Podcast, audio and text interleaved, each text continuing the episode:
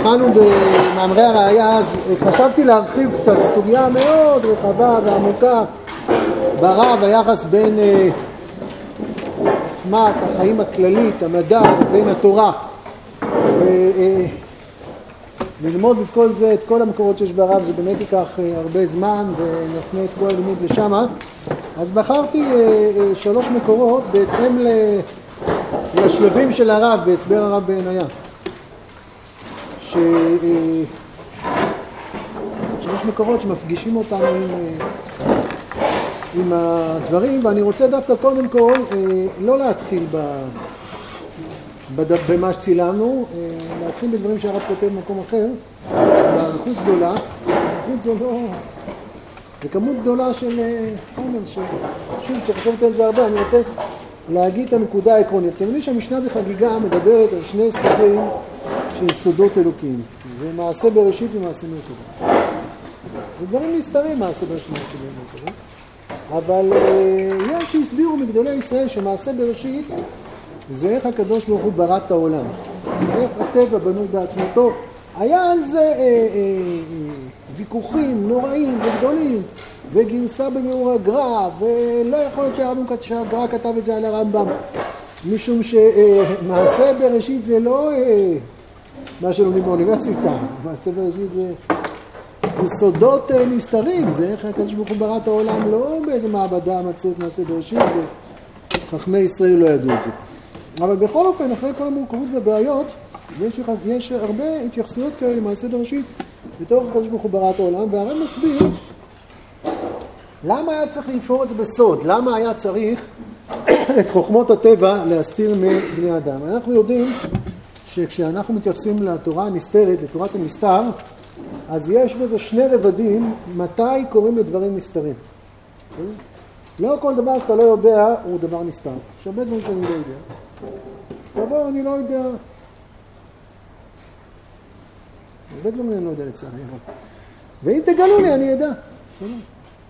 אני אדע. יש הרבה דברים שאני לא יודע בלי שום סיבה. אני, אם אני אשב, אני... סוגיות שלא למדתי, אני אשב ואלמד אותם, אני אדע. יש דברים שלא רוצים שאני אדע. יש דברים שלא רוצים כי זה יפגע בי מוסרית. יש סודות שצריך להשאיר אותם סודיים, כי אם נחשוף אותם, הם לא תואמים את המדרגה המוסרית של מי שנפגש איתם. למשל, את הקוד האישי שלכם בוויזה. אם יש לכם ויזה, את הקוד האישי כדאי שלא תגלו לכולם. למה? כי אנחנו לא משוכנעים שהמדרגה המוסרית של כל הבריות בעולם כבר בשלה להתמודד עם הסוד הזה. יכול להיות שהחשיפה שלהם לסוד הזה תגרום להם להיות אנשים פחות טובים, יותר רחוקים מאלוקים. יכול להיות. יכול להיות שהמבנה האישיותי שלהם הוא כל כך רעוע, שהיצרים שלהם כל כך אה, מעוותים וסוחפים, שהם יעשו כל מיני דברים עם הקוד האישי שלך מעבר לחישובי הגימטריות. אז זה סוד. זה סוד, זה סוד שאין בעיה לגלות אותו, אבל זה יפגע בו באדם.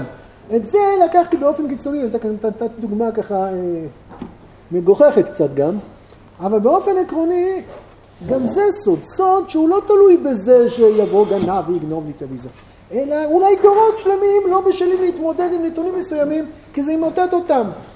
יש דוגמה שהרב מדבר למשל, שבימי קדם האנושות הייתה חייבת לחשוב שכדור הארץ הוא מרכז העולם. חייב, כדור הארץ, ככה, הקדוש ברוך הוא בנה את זה, הקדוש ברוך הוא השגיח בהשגחת השם, אה, גם ראשונים חשבו ככה, היו צריכים לחשוב, היו צריכים לחשוב ככה. האנושות הייתה צריכה לחשוב שמרכז היקום זה כדור הארץ, והירח מקיף אותו, והשמש וכל הכוכבים. למה? למה? אם היו מגלים לאנשים את האמת הטכנית, שכדור הארץ הוא איזה פינה, איזה פירור קטן, עלוב, נידח באיזה קצה של גלקסיה שהיא פירור נידח באיזה צביר גלקסיות שהוא פירור נידח בעולם שיש בו מאות מיליארדי גלקסיות, אז היינו מבחינה מוסרית מתמוטטים. למה? כי אדם היה חושב שהוא כזה חסר משמעות, וכזה כלום, כל היקום שלו הוא כלום, כל הגלקסיה, אז מי הוא בכלל? אז מה זה חשוב? מה הוא עושה, איך הוא מתנהל? כדי שאדם יהיה מודע למרכזיות שלו, הכדור הארץ הוא מרכז היקום, זה נכון.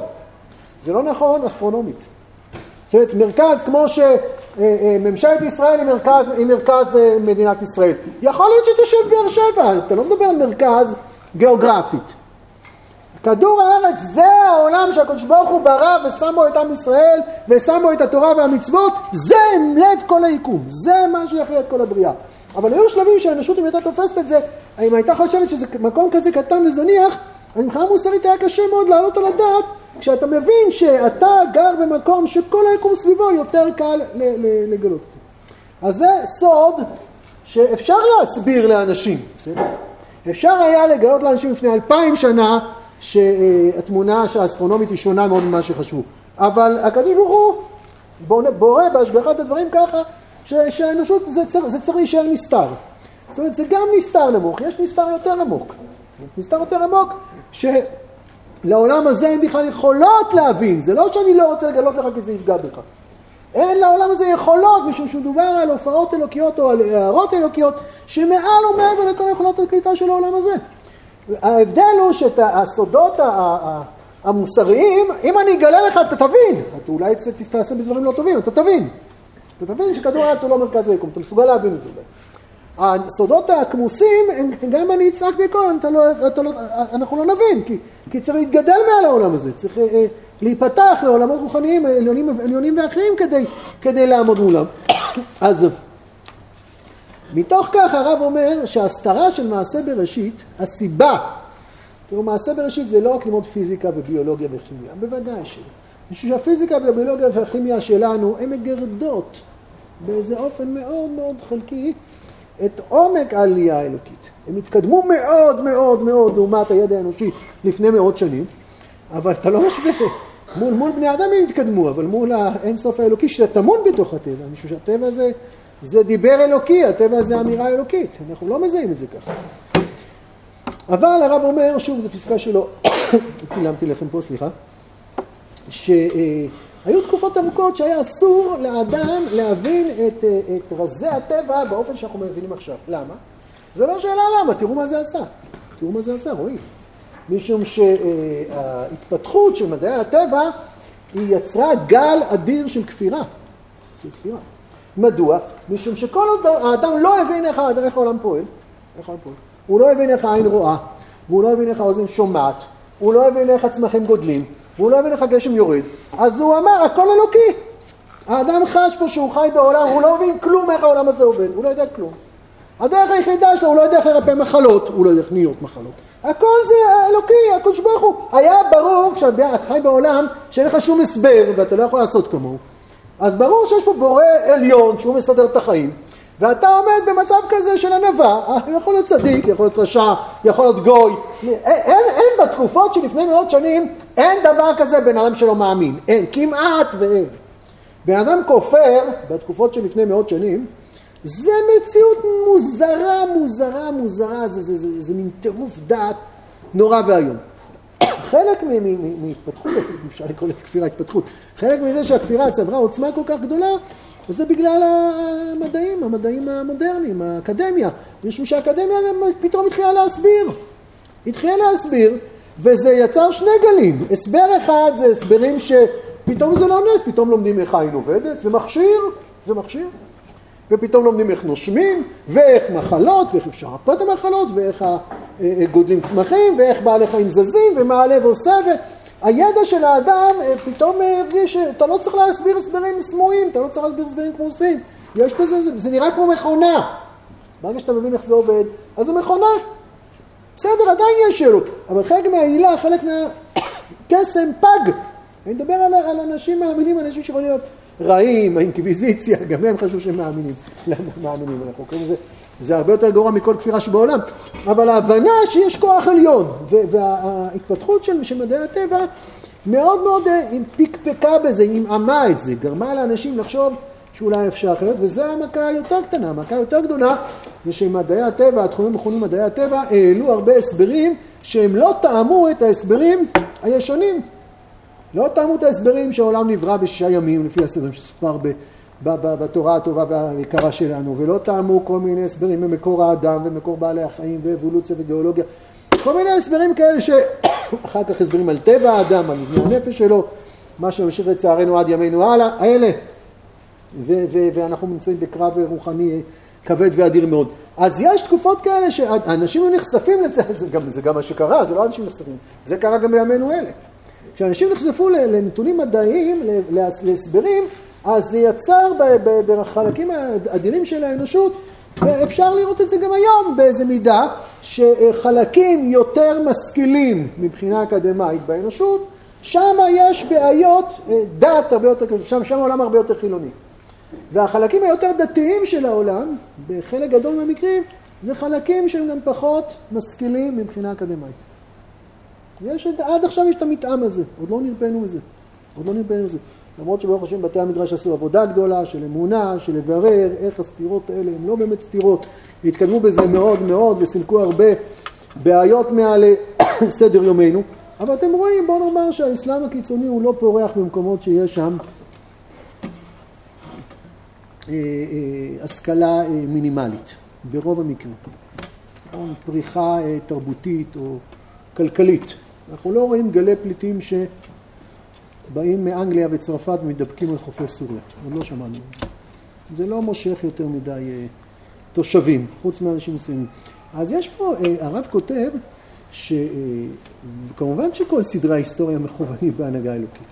והרב כותב ש, שאנחנו מתקדמים, זה, זה שהקדוש ברוך הוא חושף בפנינו, שוב, חושף, חושף בפני האנושות, שבשנת תר נפתחים שערי חוכמה, כמו שכתוב בזוהר המפורסם, הפסוק מפרשת נוח, שזה לא סתם כמה חבר'ה ישבו וקידמו את הדברים, זה ביטוי להשגחה אלוקית, זה ביטוי לזה שהולכים וקרבים ימים כאלו, שהאמונה הולכת לצמוח למקום אחר, שבו היא, היא, איך הרב כותב, שכל ההפסדים הגדולים האלה, באמת הפסדים קשים מאוד מבחינת אמונה, שפגעו גם בכרם בית ישראל, אתם יודעים, לא נשארו רק ב, בימים זרים.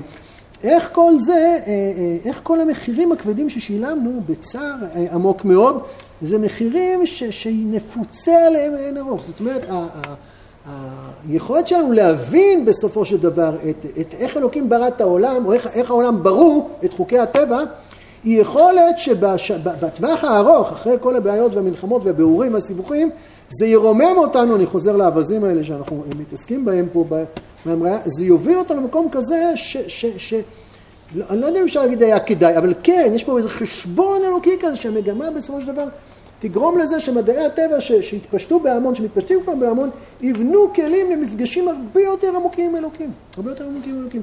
קודם כל ברמה הראשונה, בואו נסביר ככה, אתם יודעים שהרמב"ם אה, למד את, אה, את המבנה של העולם מחכמי יוון. מחכמי יוון.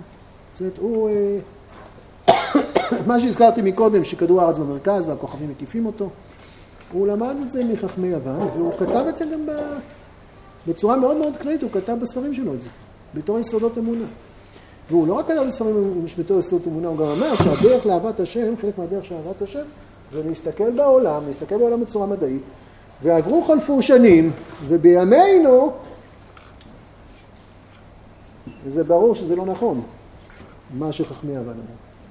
ברור שכל היקום לא מקיף את כדור הארץ, אלא אם כן תתעקש ככה דווקא כי אתה לא יכול. כל מי שיש לו שכל ישר, לא חושב שיש איזה איש אקדמיה אחד, אלא אם כן הוא רוצה שיכתבו עליו בעיתון ואין לו שום דרך אחרת להגיע לזה. אה, אה, לא חושב שבאמת כל היקום הוא כזה קטן ושבעה גלגלים, ומבינים את זה אחרת לגמרי. אז מה, אז מה נגיד? נגיד שהרמב"ם אה, טעה? מה נגיד? שהרמב"ם דיבר לא לעניין? הרמב"ם, זה אבא שלנו, זה התורה כולה, מה זה? מה הרמב"ם פספס? דיבר, מה הוא כתב הלכות ככה לא לעניין? התשובה אני חושב, תשובה פשוטה אם אני מבין טוב את הרב זצ"ל, שמה שחלק מהותי מאוד ממדעי הטבע, חלק מהותי מאוד מידיעת מדעי הטבע, זה פחות משנה להיות מעודכן בתיאוריה האחרונה. אתם יודעים שחלק גדול מהשיח האקדמי זה שיח שכל הזמן תיאוריות וביקורת על התיאוריות, לפעמים ביקורת על התיאוריות משכללות את התיאוריות, ולפעמים תיאוריות על הביקורת מפילות את התיאוריות, ומשנות כל מיני דברים, אולי צדדים שמשנים את הכל, נכון, הייתה בהתחלה התיאוריה של אריסטו, ואחרי זה ניוטון, ואחרי זה איינשטיין, ואחרי זה מכניקת הקוונטים, וגם בזה יש ויכוחים, ויכוחים, ויכוחים. בהמון דברים. זה לא שאתה חייב עכשיו להיות מעודכן בדיוק בכל מחקר. אתה, אנחנו גודלים בתורה, אנחנו מדברים על בני תורה. אנחנו מדברים על היחס הנפשי וההשכלה הכללית, על זה אנחנו מדברים. מה שהיה חשוב לרמב"ם, וזה לא משנה אם אריסטו צדק או לא צדק. אריסטו, אפילו אריסטו, אני לא מדבר על הרמב"ם. אריסטו טיפש לא היה, מבחינה שכלית, בטוח שהוא לא. וזה שאריסטו מציב מודל, כשאתה מדבר על, על מדע, אתה מדבר על מדע, על סדר, אתה מדבר על סדר, או זאת המילה שרציתי. בלי אה, מבט מדעי על העולם, בלי מבט תבוני על העולם, בלי הכרה שכלית על העולם, אתה מסתכל על העולם והכל אנדרלמוסיה אחת גדולה. אתה לא מבין איך זה פועל, אתה לא יודע איך זה עובד, מאיפה זה בא, למה זה ככה, נראה לך, העולם נראה כל כך פירודי, זה לא יעזור. אתה יכול להגיד, אני מאמין בהשם, באמת להאמין בהשם, אבל אתה לא רואה את זה בעיניים. אתה יכול להגיד, למרות שאני לא רואה את זה, אני מחובר להשם, וזה באמת אתה מחובר להשם, כן, בוודאי. גם בגלות אנחנו מאמינים. אבל כשיש לך תפיסה מדעית, כשיש חוקים, כשלוקחים חוקים בסיסיים יסודיים, ועל פיהם אתה מסביר איך כל התופעות כולם הם תוצר, אז אתה רואה בעולם שליטה, סדר, חוק, ארגון, תבונה, דעת, מכונן. לא כל העולם מיליון דברים שונים ושונים, אין סוף חומרים, אין סוף זה. אז הרמב"ם לקח מודל שהיה הכי מתקדם בזמנו, ואמר בואו תראו את האחדות, כן זה עוזר לך לראות אחדות אלוקית. אחדות אלוקית, זה, זה, זה, זה, מה שחשוב זה אמונה באחדות האלוקית.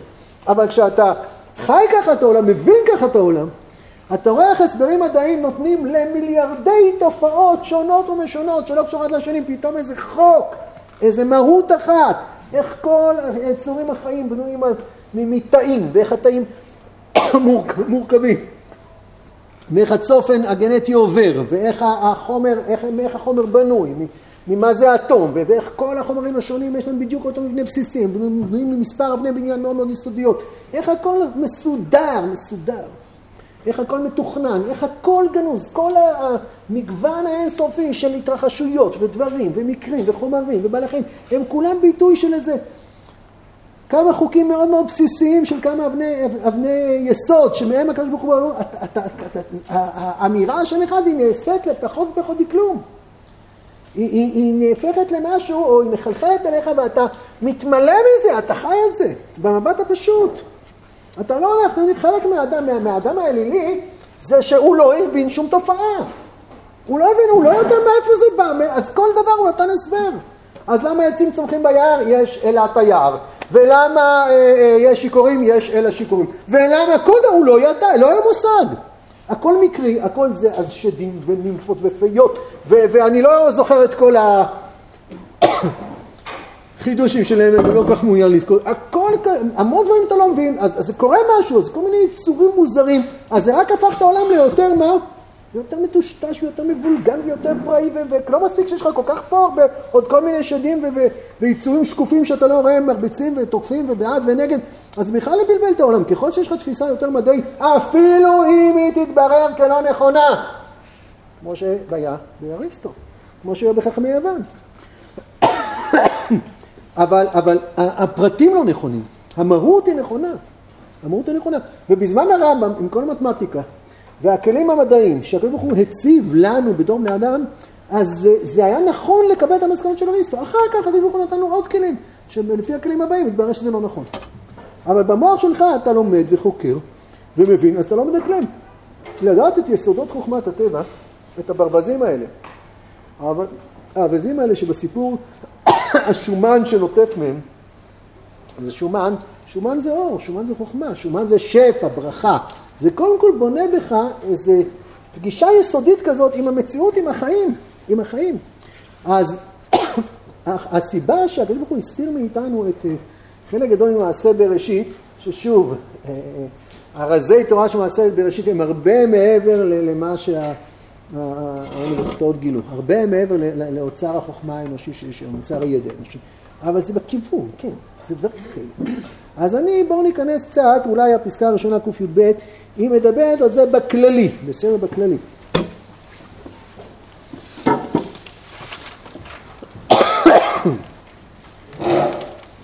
כל מה שיעיין יותר האדם במעשה השם. מה זה מעשה השם? הפסקה הזאת, אם לא היו פסקאות רבות אחרות ברב, אז אולי היינו מבינים אותה לא נכון, אבל קשה. כל מה שיעיין יותר האדם במעשה השם. מעשה השם זה פסוק, אנחנו רואים באורות. כוח מעשיו הגיד לעמו. מעשה ידיי טובים בים, על מי הוא אומר את זה? על מצרים. מעשה, מעשה השם זה, זה העולם הזה.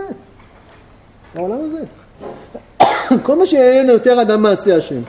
כל מה שיכוון יותר את ליבו להכיר על ידם, על ידי מעשה השם, את השלמות האלוקית. כל מה שיקנה לו ידיעות יותר ברורות בהליכות החיים של המוסר הטהור והשלמות של מעשים יותר טובים, זה כבר עוד חלק שהוא לא שייך לטבע, נכון? אבל אני מדבר על מוסר טהור של מעשים יותר טובים. כן יוסיף להופיע עליו האור האלוקי, והסברות, והסברות פנימיות מעונג השלמות האלוקית יחלו לנבוע בכליות, וימלא מוחו ולבו אור ונועם עליון. טוב, זה אין סוף מדרגות, זה לא רק מעשה השם, זה גם פגישה עם המוסר הטבעי, הליכות החיים. אפשר להגיד שאולי הליכות החיים פה זה הלכות החיים, אל תקרא הליכות אלא הלכות. הפסקה הזאת היא פסקה עמומה כשלעצמה. הרב מדבר בפשטות המעשה, השם שמה, שעיון במעשה, שוב, המשפטים, כל מה שעיון יותר, יותר עד המעשה השם, זה לא לסגור, זה לא לסגור את סדר בוקר, זה לא שייך בכלל. ברור שהגדילה שלנו והצמיחה שלנו עם תורה, אבל לימוד תורה הוא, הוא לא רק לימוד שאתה דוחס לעצמך כמויות של תורה, וגם לא עיון.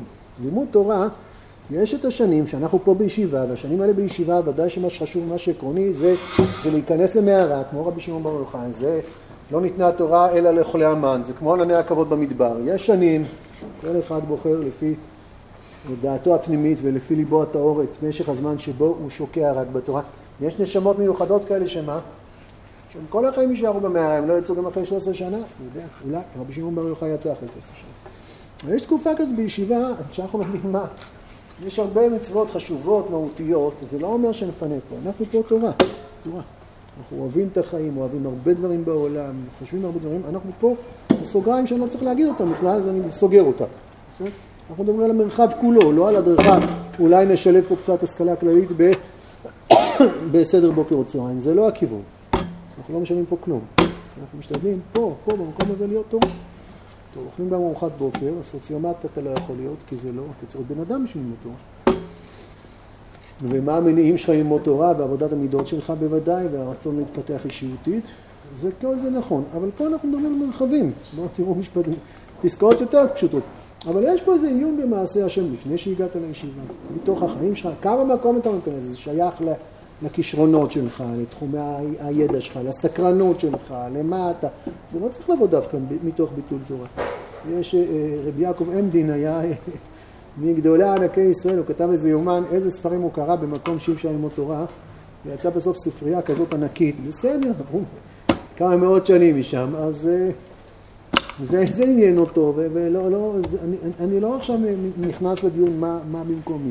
היחס הכללי של הרב, שכל מה שיהיה אדם יותר מעשה השם. מי זה האדם? קודם כל תהיה בן אדם בשביל להיות מעשה השם, נכון? אם האדם הוא לא אדם, אם הוא עוד לא בנת בעצמו דברים מאוד מינימליים, מאוד רציניים, כן, אבל, אבל הפתיחות, ל... הפתיחות לחוכמות הכלליות. לפני אה, הרבה שנים לימדתי בישיבה קטנה במעלה חבר, שזה, אה, הם לא עשו בגרות, הם לא עשו בגרות מהסיבה שבגרות זה מין אה, משהו שהרבה פעמים נקלט בצורה, ככה זה היה בזמני, היום אני לא יודע איך. חשבנו שזה משהו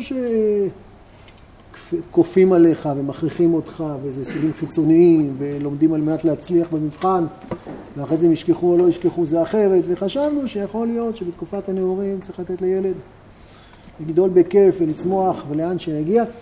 והסוגיה הזו של השקפה כללית ככה מאוד מאוד הטרידה אותי, אז דיברתי עם הרב טאו על זה. הרב טאו אמר לי ש... שאני, שלא לא יעשו בגרות, אבל שלא יצאו פרימיטיביים, שלא יהיו עם דעת נמוכה. אז הרב טאו אמר לי אה, לחפש בכל תחום את הפרופסורים הכי הכי רציניים, הכי הכי רציניים.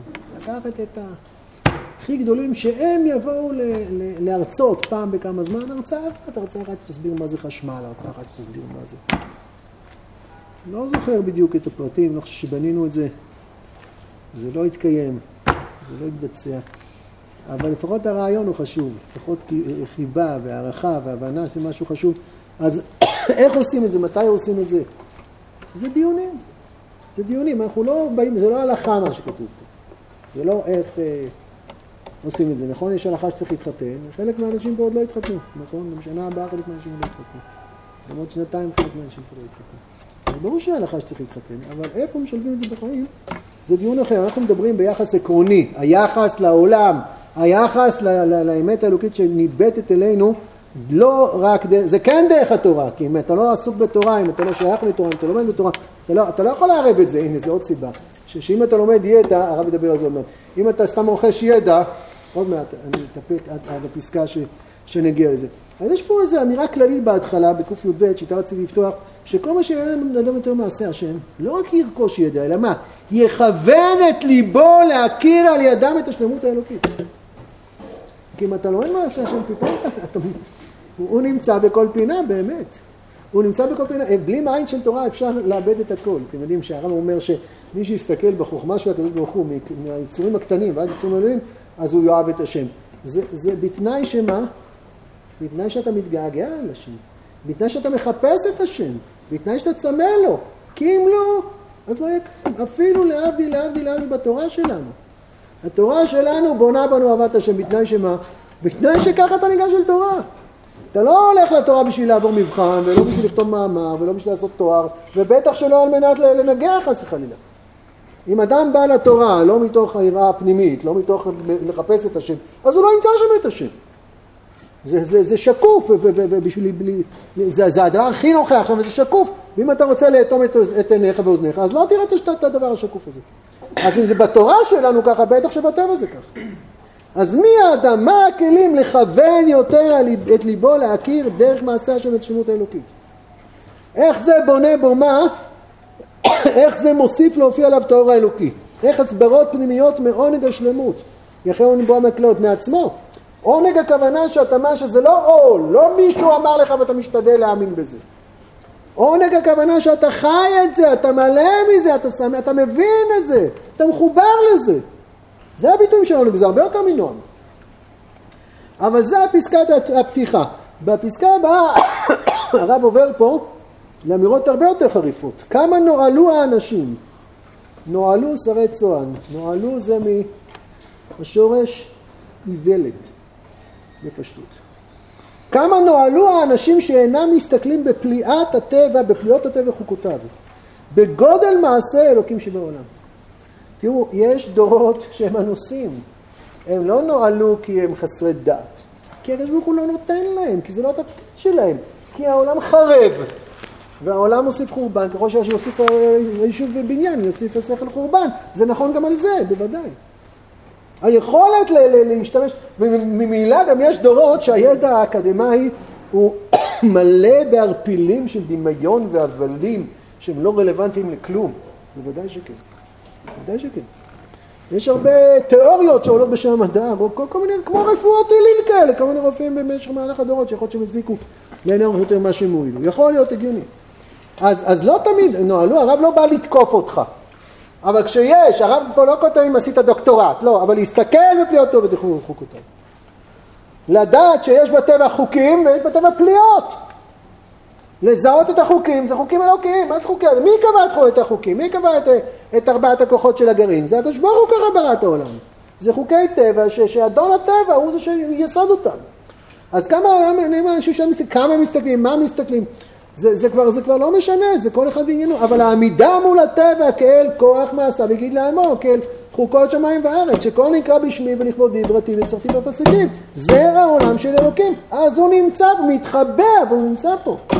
וכשאתה מלא אמון ואהבה להשם, ממילא גם לעולם. העולם הזה מלא יצר הרע, ומלא קשיים, ומלא פיתויים, ומלא סיבוכים, ומלא חששות שתיפול לקטנות. נכון! אבל הוא גם מלא אור. ובתור זה אנחנו מתנהלים במלחמה, ואם מישהו נכה, להיות נכה, אתם כל הזמן צריכים לזכור, להיות נכה זה, אין לזה טיפת בושה. טיפת בושה. אפילו יש כבוד גדול למישהו נכה. איך למרות המגבלה שלו הוא מצליח? אין טיפת בושה. הולך עם מישהו נכה, חלש, אז הוא מטפל בעצמו, אומרים לך, אז הוא צריך כיסא גלגלים בכל זאת. יש דורות נכים, יש אנשים עם חולשות, זה לא בושה בכלל, זה נורא יפה, להפך, גדלותו של נכה, שעם המגבלות שלו הוא מצליח בתוך העולם הזה. אבל אם מישהו לא נכה, אז זה עצוב מאוד שהוא מתנהג כמו נכה. אם מישהו לא נכה, אז הוא לא יכול להרשות לעצמו להתנהג כמו נכה. משום שהקדוש ברוך הוא ברא בו את הכוחות האלה כדי להילחם, אנחנו החיים של הקדוש ברוך הוא, בשביל לקדם את העולם, בשביל להאמין בו. יש מישהו שנברא מולנו. אם אנחנו בסייעתא דשמיא זכינו והקדוש ברוך הוא בחר בנו, שאנחנו מאמינים בו. והוא בחר בנו ואנחנו זכינו לרצות ללמוד את התורה שלו. זה לא פשוט בכלל, יש כאלה שהוא לא נתן להם את הסיפור הזה. זכינו עוד בדורות של התחייה בכלל ללמוד תורה, זה עוד יותר קשה, בתורה הגואלת בכלל. אם זכינו, אז זה מסוכן מאוד להסתכל על זה בצורה קטנה כזאת, חלושה כזאת. הרב מדבר על, אנחנו באגדות של רב אבר בר חנה, על האווזים האלה. זה שאנחנו לא יוצאים, יש דורות שהם לא יכולים להסתכל בה, לא, אין, אין להם אפשרות בכלל. אבל העולם משלם מחירים כבדים. אבל אם יש משימות שכן נתבעות לפנינו, זה, זה מסוכן מאוד, מסוכן מאוד למה? מסוכן מאוד להגיד כמה הדברים מסוכנים. כי הכל מסוכן, הכל מסוכן. להיפתח אל החוכמות האלה, לתת להם מקום וזמן, זה מסוכן. ואם לא נפתח את זה, זה עוד יותר מסוכן. אם הקדוש ברוך הוא קורא לנו, אם כל דותי דופק, ואתה לא תקום לפתוח את הדלת, אז אנחנו נחטוף, אז מישהו יפרוץ את הדלת. נכון, זה מסוכן, נכון, בוודאי זה מסוכן. אבל אם אתה מישהו חלש, אז לא נשלח אותו לשדה הקרב. נשים אותו בכוחות תומכי לחימה. אבל אף פעם לא מה? אף פעם לא נחנך אידיאליסטים ונגיד, חבר'ה, אני מציע לכם, לא.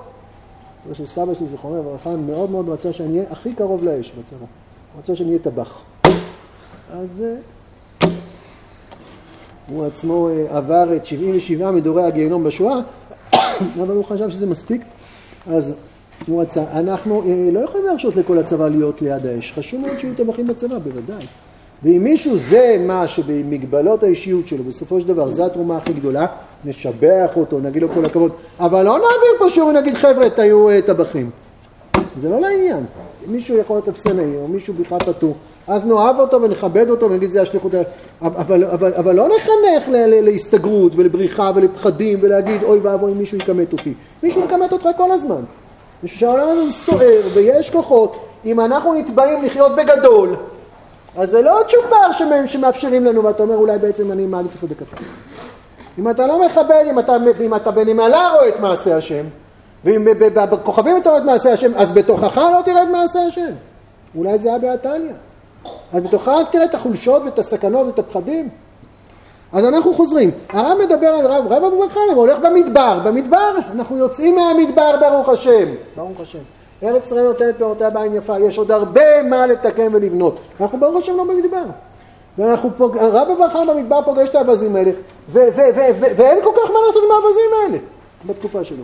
זה כאב גדול, זה כאב גדול שהכנפיים שלהם, ככה מסבירים, נשמטות. אם חכמי התורה, עם בתי המדרש, לא מסתערים על המשימה הזאת, והם לא יכולים להסתער במשימה הזאת בתקופה של רב אברהם. הוא לא, זה, זה, זה, זה יחידי יחידים באמת יכולים. אמרתי משתי סיבות. א', בגלל הרמה של הלימודים האלה, הרמה של הידע הזה, שבחלק גדול מהמקרים היא, היא, היא, היא נמוכה ועלובה. ב', בגלל המעמד הנפשי, וזה שהשם השם מסתתר בחורבן בעולם, אז זה לא מתגלה. אבל תלמידי חמיליונים כמו רב בר חנה רואים את זה, עומדים מול זה. ומבינים את המחיר הכבד שיש להם כנפיים, הכנפיים צריכים להם, הם צריכים להעיף את העולם למעלה. וחכמי ישראל לא עוסקים בתורה. אז כמה נוהלו האנשים שאינם מסתכלים פלאות טבע חוקותיו בגודל מעשה אלוקים שבעולם. למה הם כל כך נוהלו? למה? למה? משום שבאין בסיס של השקפה חומרית גדולה ועשירה, באמת יש עשרות פסקאות ברב שהייתי יכול להבין פה. זה לא איזה, זה גם לא הקיצוניות שבהן. לא לקחתי, רק בשביל להרחיב קצת להבין מה הוא אומר שם. באין בסיס של השקפה חומרית גדולה ועשירה. השקפה חומרית גדולה ועשירה זה לא נהנתנות ולא רצון להיות עסוק בחומר, ממש לא. אנחנו בונים את היכלי הקודש, אבל היכלי הקודש צריכים בסיס, בסיס, כמו יסוד, דיברנו על זה. משהו שיחבר את זה לעולם. ואם הבסיס שלך נראה עלוב ומסכן, אז היכלי הקודש תבנה עליהם יהיו עלובים ומסכנים. באין בסיס של השקפה חומרית, הסתכלות על החומר, זה השקפה חומרית. לא להסתכל על העולם בצורה חומרית. להסתכל בצורה חומרית זה לא בסיס, זה חורבן, זה תהום. איך אני מבין את העולם הזה, איך אני מסתכל על העולם הזה, השקפה חומרית גדולה ועשירה. אם אין בסיס אז ההשקפה האצילית מטשטשת.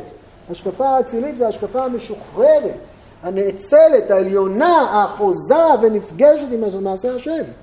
כדי לזהות את השם בעולם אתה צריך לזהות את העולם. כדי לרומם את עצמך בתורה אתה צריך להבין את עצמך, גם זה בוודאי שכן. בשביל לעזור לאחרים אתה צריך לדעת לכבד אותם באופן אמיתי, לזהות את הגדלות שבהם. אם אתה חושב עם אנשים קטנים ועלובים ואתה מנסה לקדם, אתה לא תביא אותם לאף מקום. ברור.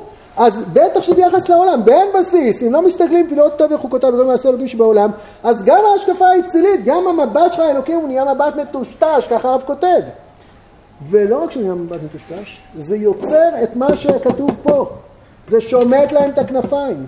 כל החוצפה והכפירה באה לעולם לתבוע את עלבון החומר מבעלי הצורה. משום שהאחריות על מה יקרה בכל העולם זה האחריות על בית המדרש. אנחנו לא מודעים לזה, אנחנו לא יודעים את זה. מה זה קשור? כל מיני דברים, כל מחשבות, כל מיני דעות, כל מיני סימפוזיונים, כל מיני הבנות בפסיכולוגיה ובגיאולוגיה. איך זה קשור אלינו? זה קשור אלינו. זה קשור אלינו, קשה, בהרבה ענווה והרבה צניעות, כן, איך שבית המדרש מתייחס לעצמו. איך שבית המדרש מבין בעצמו. זה לא רק אם אנחנו נכתוב ספרים, זה גם אם אנחנו נכתוב ספרים, כן. אבל האמונה המרוממת משפיעה על מה שהתגלה בסוף נושא את מעשה הטבע. גם אם יהיו תלמידי החכמים שיסבירו, אז זה הפסקה ה... שלא כתבתי פה, אחת מהן, שאנחנו גם צריכים להתמודד באופן ישיר, אבל בעצם, בעצם המבט המאמין, המבט האוהב, המבט המלא געגוע להסתכל בשם השם דרך העולם, הוא זה שמשנה. הרי זה בא מסייעת דשמיא, זה שהתגלו סודות העולם, סודות הטבע בשלוש מאות שנים האחרונות ולא התגלו קודם, זה לא גיל שגם האנשים נולדו וגירדו את המצח, זה השפעה אלוקית. זה, זה, זה, זה, זה הדרכה אלוקית, זה התגלות אלוקית, מימד כזה שהקדוש ברוך הוא מחליט להוביל את זה. וכל התגלות בעולם מבחינה פנימית היא באה מכוח כמה שהתורה תומכת בזה, כמה שהתורה רוצה את זה. זה יבוא בלי לשאול אף אחד, אבל אם התורה אה, אה, אה, שמחה בזה, אז בוודאי שמגיע למקום הרבה יותר גדול. אז כל החוצפה והכפירה באה לעולם לתבוע את עלבון החומר מבעלי הצורה המפרידים. בעלי הצורה זה אלה שפחות עסוקים בעולם ויותר רוצים לעסוק בבשביל מה יש עולם? במגמה האלוקית שלו. אז עולם, לא יהיה עולם זה העיקר הקדושה. אז יש בעלי צורה מפריזים. במה הם מפריזים? שהם עושים עוול לחומר. איך? בבטלם אותו, לא חשוב, לא משנה. או יותר מסוכן, ברודפם אותו. הם מפחדים מהחומר. הם מאוימים ממנו, הוא מלא יצרים ומלא פיתויים, ואם רק תיגע בזה אתה תיפול, ואם תלך לשם תתמוטט, ואם הכל הכל הכל מסוכן מסוכן מסוכן, ובשביל לבנות תורה אתה צריך להסתגר ולברוח ולהתחבא ולהיות תלוש מהעולם הזה. והם מצליחים, אתם יודעים מה הם מצליחים? הם מצליחים ליצור כאלה. אבל הם מצליחים, אומר הרב, לעורר את כל החוצפה והכפירה. בית המדרש לא אשם. בית המדרש זה האור, בית המדרש זה הגאולה. אף אחד לא בא בתלונות לבית המדרש. אבל בית המדרש יכול להושיע את העולם עוד הרבה יותר. עוד לעילא ולעילא. הוא צריך לתבוע מעצמו ולהאמין בעצמו. להאמין בעצמו באומץ, באומץ. גם אם אני מרגיש קטן, רק אם אני מרגיש, אם אני לא מרגיש קטן אז אני חולה ואני, ואני מפנטז ואני גאוותן, אם אני לא מודע לחולשות שלי ולבעיות שלי וכמה דרך ארוכה, אז אני לא אעבוד קשה. כדי לצמוח באמת, זה לא לקרוא פסקה, יאללה, עכשיו נתקן את האנושות. זה לגדול ולגדול ולהיות אנשי קודש באמת ולהיות בני תורה ולהיות עובדי השם ולהיות תלמידי חכמים מתוך כל זה זה בא. בוודאי שצריך פה ביקורת, ביקורת של ענווה, ביקורת של צניעות, אבל, אבל ביקורת של צניעות מלאה בעוז, בעוצמה, בתביעה, אנחנו יכולים לפעול עם אלה, אנחנו יכולים להוביל את העולם הזה למקומות נשגבים, מה זה אנחנו? זה לא בגלל שאנחנו, בגלל שהקדוש ברוך הוא מצפה מאיתנו. ואם לא עושים את זה, אם יש בעלי צורה מפריזים, עושים עוול, אז זה יוצר גלי, גלי אנטי, גלים שמכריחים אותנו להסתכל, כי, כי החוצפה והכפירה אומרת, לא נכון, יש משהו גדול בחיים, יש משהו גדול בעולם הזה, ואם התורה תגיד שאין משהו גדול בעולם הזה, אז לא עלינו, יהיו אנשים שיעזבו את התורה. זה פן אחד כפירה ופן הרבה יותר חמור חוצפה, זה כעס, התנגדות, זה מלחמה. איך הם רודפים אותו? איך הם עושים עוול לחומר ורודפים אותו? בין בצידו המעשי, בין בצידו העיוני. מה זה צידו המעשי? לא חשוב, העיקר זה מה אתה רוצה בפנים, לא חשוב, מה זה משנה, כן תבנה, לא תבנה. העיקר האידיאל, לבנות עולם כזה בצד המעשי. העיקר השאיפות, נו, זה ברור שהעיקר השאיפות. ברור שהעיקר זה הצורה ולא החומר. ברור שמה שחשוב זה לא כמה חסד הבאת לעולם, אלא כמה חסד רצית להביא לעולם. ברור.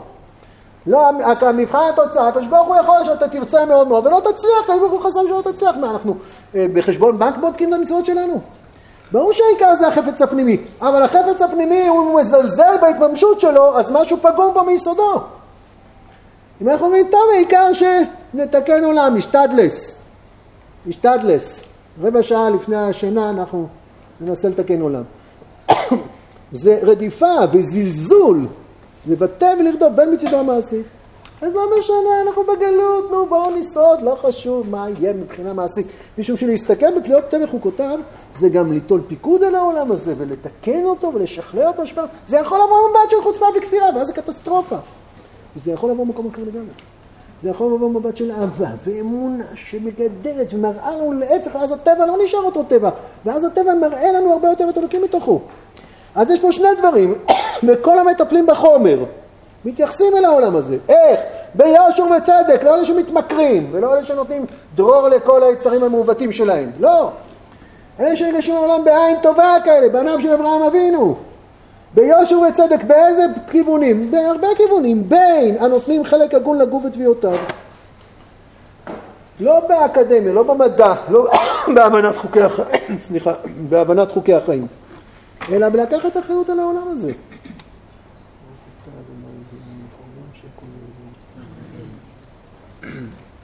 תודה. הם נותנים חלק הגון. איזה חלק? תלוי מה שצריך, אני יודע איזה חלק. הם באמת רוצים תורה, הם לא בורחים לשם כי אין להם כוח ללמוד. הם רוצים תורה, ויש להם הבנה שבשביל לבנות את התורה, אז זה לא רק איפה אתה מסתגר, יש כאלה נשמות מיוחדות שהן צריכות רק להתמיד, בוודאי, הקדוש ברוך שתל יהלומים כאלה, שהם מעניקים לנו פעימות קודש לכל העולם, כן. אנחנו מדברים על המהלך הגדול של תורה בתורה בעם ישראל. אז התורה היא זאת שתופסת אחריות, נותנת חלק הגון, הגון זה, זה לא תזרוק העצם, יועצי זין כזה. זה כמו שצריך, כמו בכל דרך הדרך, כמו שצריך, לגור בתביעותיו, גם הפרטיים והגוף הלאומי, הגוף העולמי, לחברה ותביעותיה וצרכיה הארציים. טוב, מה לעשות, צריך לנשום, נו מילא, מה זה חשוב? מה זה חשוב? זה לא חשוב, אבל יש לזה מחירים יקרים. אם זה לא יעשה ביושר ובצדק, לצערנו זה נעשה לא ביושר ובצדק, זו הקבוצה הראשונה. הקבוצה הראשונה שמטפלת בעולם, מסדרת אותו, מרוממת אותו, מכבדת אותו, דואגת לו. הקבוצה השנייה, בין המייחדים זמן להסתכלות מדעית בכל ערכי החומר. יש כאלה שמטפלים בחומר, לא במובן שהם לא יודעים לארגן, הם לא יודעים לארגן תקציבים, הם לא יודעים לארגן בניינים, הם לא יודעים לארגן מוסדות, הם לא יודעים לנהל, הם לא יודעים מערכות צבא, הם לא יודעים להקים יישובים. הם לא יודעים את זה, אבל מה? הם יודעים בהסתכלות מדעית, בכל ערכי החומר. בארץ ובשמיים. כן? שוב, כל אחד לפי עניינו, יש נשמות שיותר מיוחדות לזה. תלמידי חכמים שיש אה, אה, להם ידע אקדמאי גדול מאוד, אנחנו מכירים כמה כאלה, שרותמים את זה לקדושה.